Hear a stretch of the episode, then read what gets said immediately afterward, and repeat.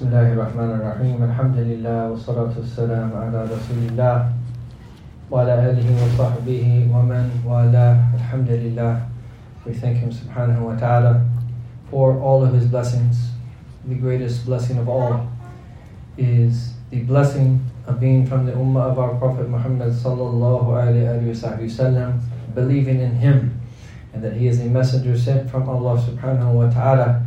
And we ask our Lord from the blessing of the various salawat that we've been making and the da'awat that we've been making, that Allah subhanahu wa ta'ala bless us to be from the closest of those in this time to our Prophet Muhammad sallallahu alayhi wasallam.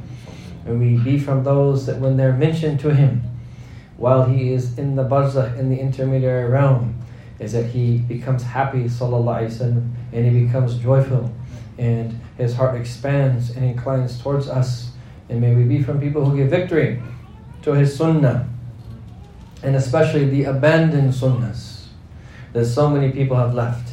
May we give victory to them in a very special way in and of ourselves and be a means for other people to also act upon them. And in this, of course, as we all know, and we need to move beyond a mere intellectual knowledge of it and so that we experience it all sa'adah, all felicity is in following our Prophet Muhammad sallallahu alayhi wa sallam.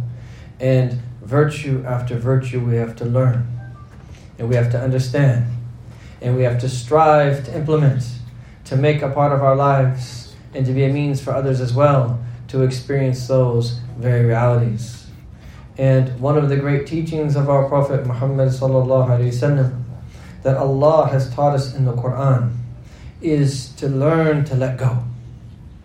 And the connection that we have to everything in the world, but specifically wealth, is something that our deen teaches us to let go.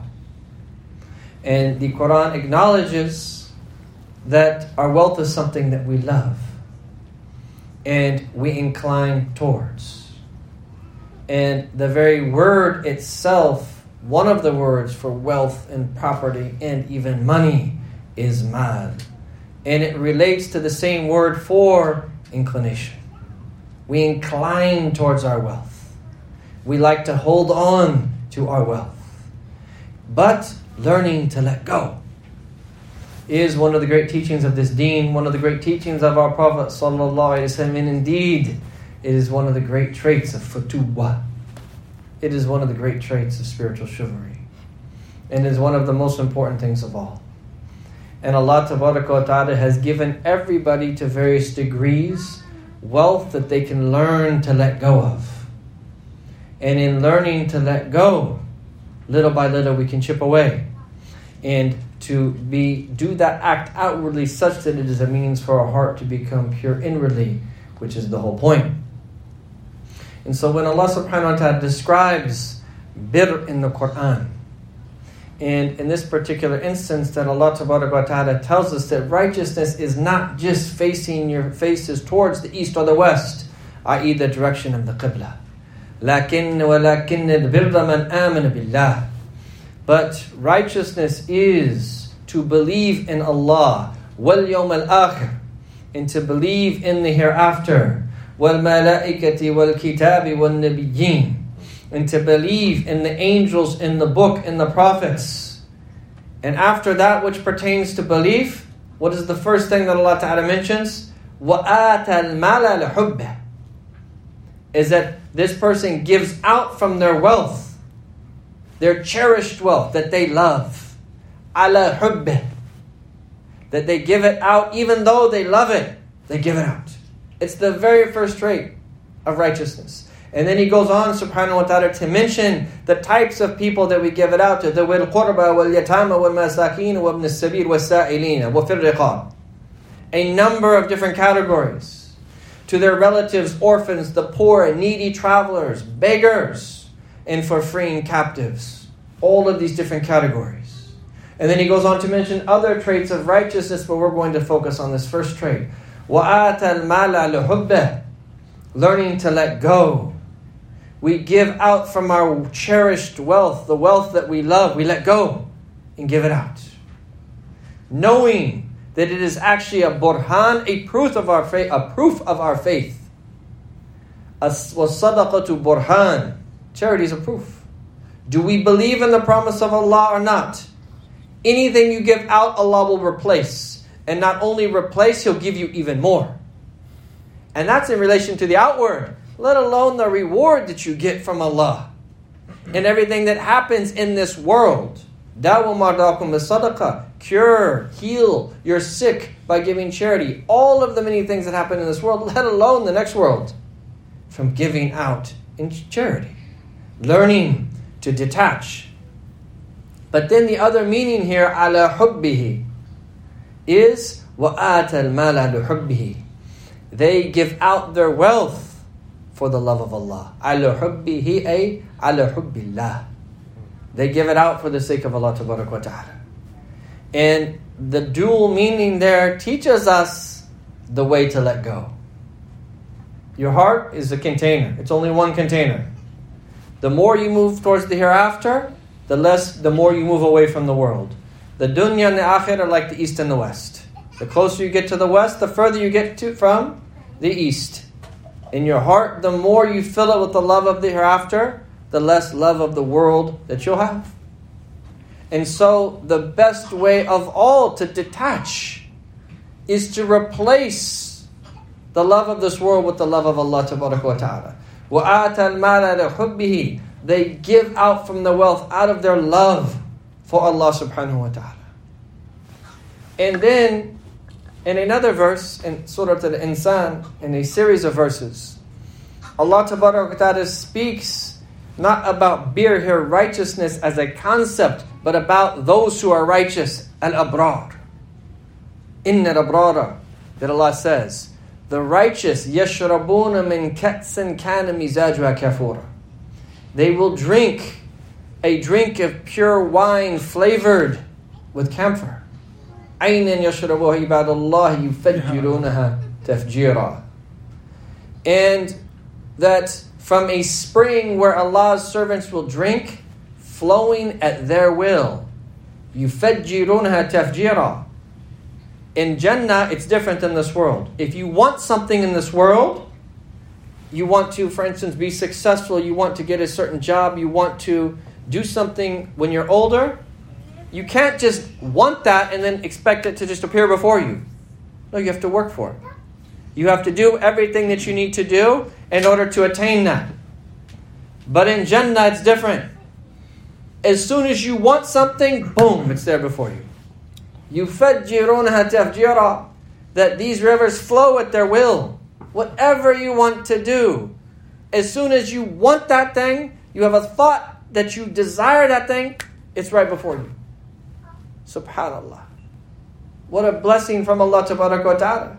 But who are these people? Allah is going to describe them. This is what they're going to receive in the akhirah, in the hereafter. Yufuna bin nadri. These are people that what? They fulfill their vows. They fulfill their vows. When they say that they're going to do something, they do it. They fulfill their promises, of course, too, but specifically their vows. If they vow to do something, done. They do it. And this is a lost trait that is one of the great traits of the Prophet Muhammad وسلم, and all of the prophets and the companions that came of the prophets that came before us. When they said that they were going to do something, they would do it. And it actually meant something in their society. Think about how many people break promises in our times. They say they're going to do something and then they don't do it. And then people just get used to it so that it just becomes normal where people just keep breaking, keep breaking, keep breaking their promises, and people's word becomes cheap. And that is a serious problem. In previous times, people took their word very seriously. It was something that they tried to preserve in society because it was regarded so highly. And you and I can revive that. And every time that we say that we're going to do something, we do something. And parents, this should be the way that we are with our kids. If we tell our kids that we're going to do something, you should do it. Don't tell them that you're going to buy them something and then you don't buy it. Don't tell them that you're going to take them somewhere if you're not going to take them. And we actually we actually know that there was an imam who did not, no longer took hadith from a particular scholar because that he saw that he was trying to get an animal to do something with food, and then once he got him to do it, they didn't give it to him anymore. So he didn't take hadith from him. Look at that criterion. Imagine if the criterion of a hadith scholars was applied to the media. We'll forget the media. Historians. How much history would actually be in the books if those stringent conditions were applied to people of our time? يوفون بالنذر ويخافون يوما كان شره مستطيرا These are people that think about the hereafter. They have fear of a day of sweeping horror, shadr mustatira, because of the difficulty of that day. But then, just as in the other verse when Allah Ta'ala speaks about bir, here what is their trait? وَيُطْعِمُونَ الطَّعَامَ عَلَى حُبِّهِ They give out food despite loving it. Or you could say, despite their desire for it. يطعمون الطعام على حبه They give out food على حبه مسكينا ويتيما سبحان الله وأسيرا عجيب They give out food to the poor, okay, that makes sense. They give out food to the orphan. Okay, that makes sense. But they give it out to the prisoner. And some of the commentators say this relates to Muslims that have been in prison. But then other commentators say is that when this verse was revealed, the only prisoners were the mushrikeen, were the polytheists. They even give out their wealth to people, and the only reason they've been taken captive because they were fighting them in battle. What kind of traits are these? Do we realize that if we even would just start to take on some of these traits, how things would change around us? What would happen to these societies in which we live? But, and this is why knowledge is not enough. Knowledge is important, it has its place. Everything we do has to be based upon knowledge. But people, to varying degrees, will have access to that. Every single one of us can be people of traits.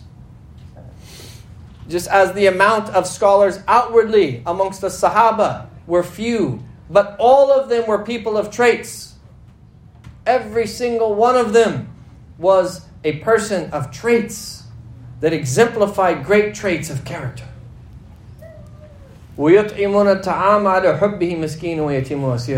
But then the description goes a little bit further. We are only feeding you for the sake of Allah. لا نريد منكم جزاء ولا شكورا. We do not want any recompense from you or any thanks. We don't want you to recompense us. We don't have any ulterior motives whatsoever. Bismillah, we give out. We do whatever it is that we do. And this applies to wealth, and that's how we learn it. And imagine if every time that you gave something of your wealth, fisabilillah, no strings attached, fisabilillah, and we don't expect favors. We don't expect people to give us thanks. We don't expect people to. Now, we should give thanks if we're the ones receiving. But from our perspective, fisabilillah.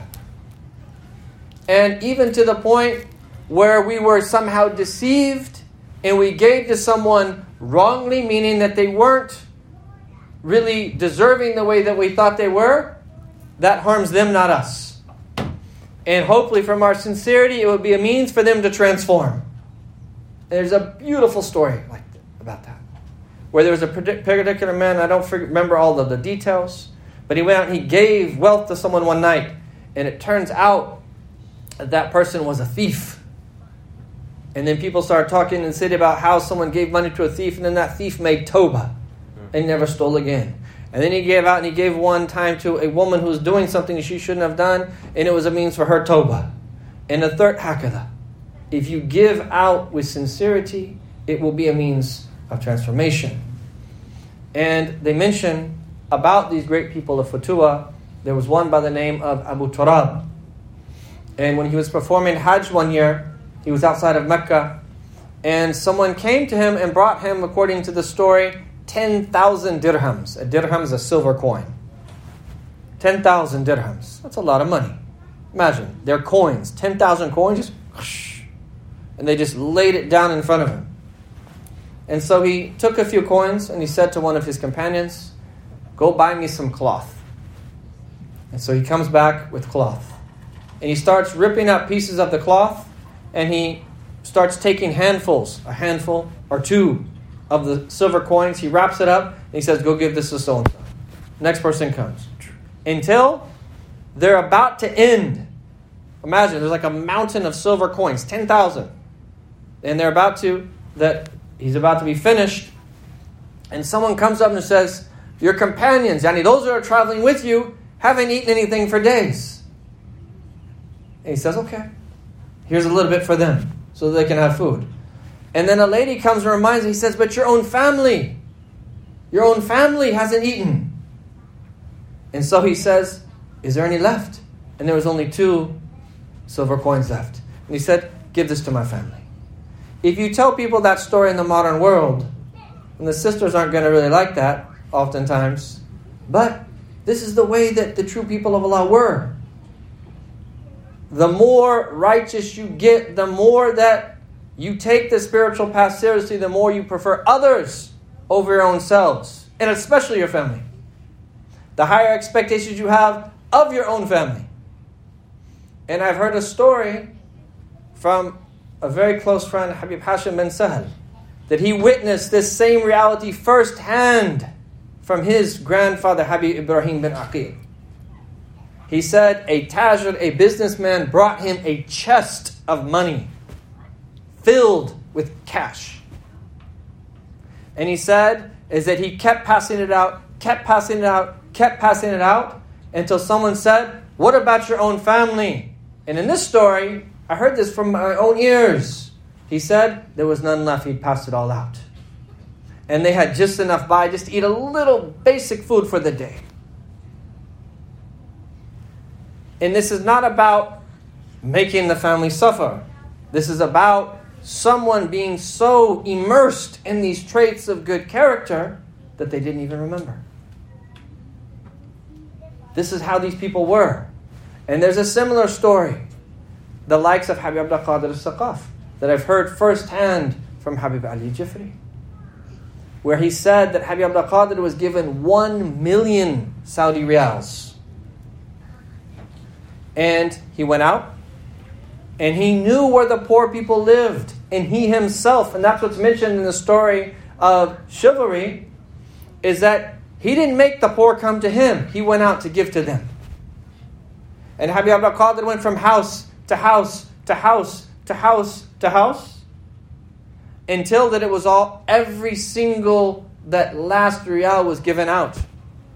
And they said then they saw him put the bag upside down like this and say Allahumma fashhad. Oh Allah bear witness. Now we might not be able to be like them, but we can start taking steps in the right direction. Minor little steps. Learning to let go learning to be at least be sincere in the little that we do. But let's try to give a little bit of charity every single day, even if it's of a single dollar. Even if it's a single dollar. A worthy project of some sort. Give a little bit every day, whatever you can regularly. Learning to let go. And desiring to be like these great people in one of the most beautiful lines of poetry by Abu Tamam that speaks about this great trait of generosity and how these people are. And it's really not just generosity, it's generosity with a deep sense of being detached combined with a deep concern for people and preferring them over one's own self. That he said about them, تعود بسط الكف حتى لو أنه أراد انقباضا لم تطعه أنامله Beautiful. They got so used to extending their hand, yani in giving, that it, even if they decided to close their hand and to not give, their fingers wouldn't obey. Even though they told themselves, don't give, their fingers would still give. وَلَمْ يَكُنْ فِي كَفِّهِ غَيْرُ نَفْسِهِ لَجَادَ بِهَا فَلْيَتَّقِ اللَّهَ سَائِلُهُ Is that were the only thing that they had in their hand be their own soul, they would have given it. So let the one asking them have taqwa of Allah. Don't ask. Because they'll give you everything. And just ask those who have seen the real people of Allah. This is how they are. They would do they would give everything for you. They would give everything for you. And you know that. And you feel that in your heart, and that's why that Allah Ta'ala brings a deep and profound love in the heart for them. So let's revive this beautiful trait Learning to detach, learning to prefer others over ourselves, learning to be generous, and learning to that that detach and let go. And may Allah Ta'ala that bless us to live this and that may we experience its beauty. And may Allah Ta'ala give us great openings and blessings in all of our affairs. Ya Arhamur Rahimeen. وصلى الله على سيدنا محمد وعلى اله وصحبه وسلم والحمد لله رب العالمين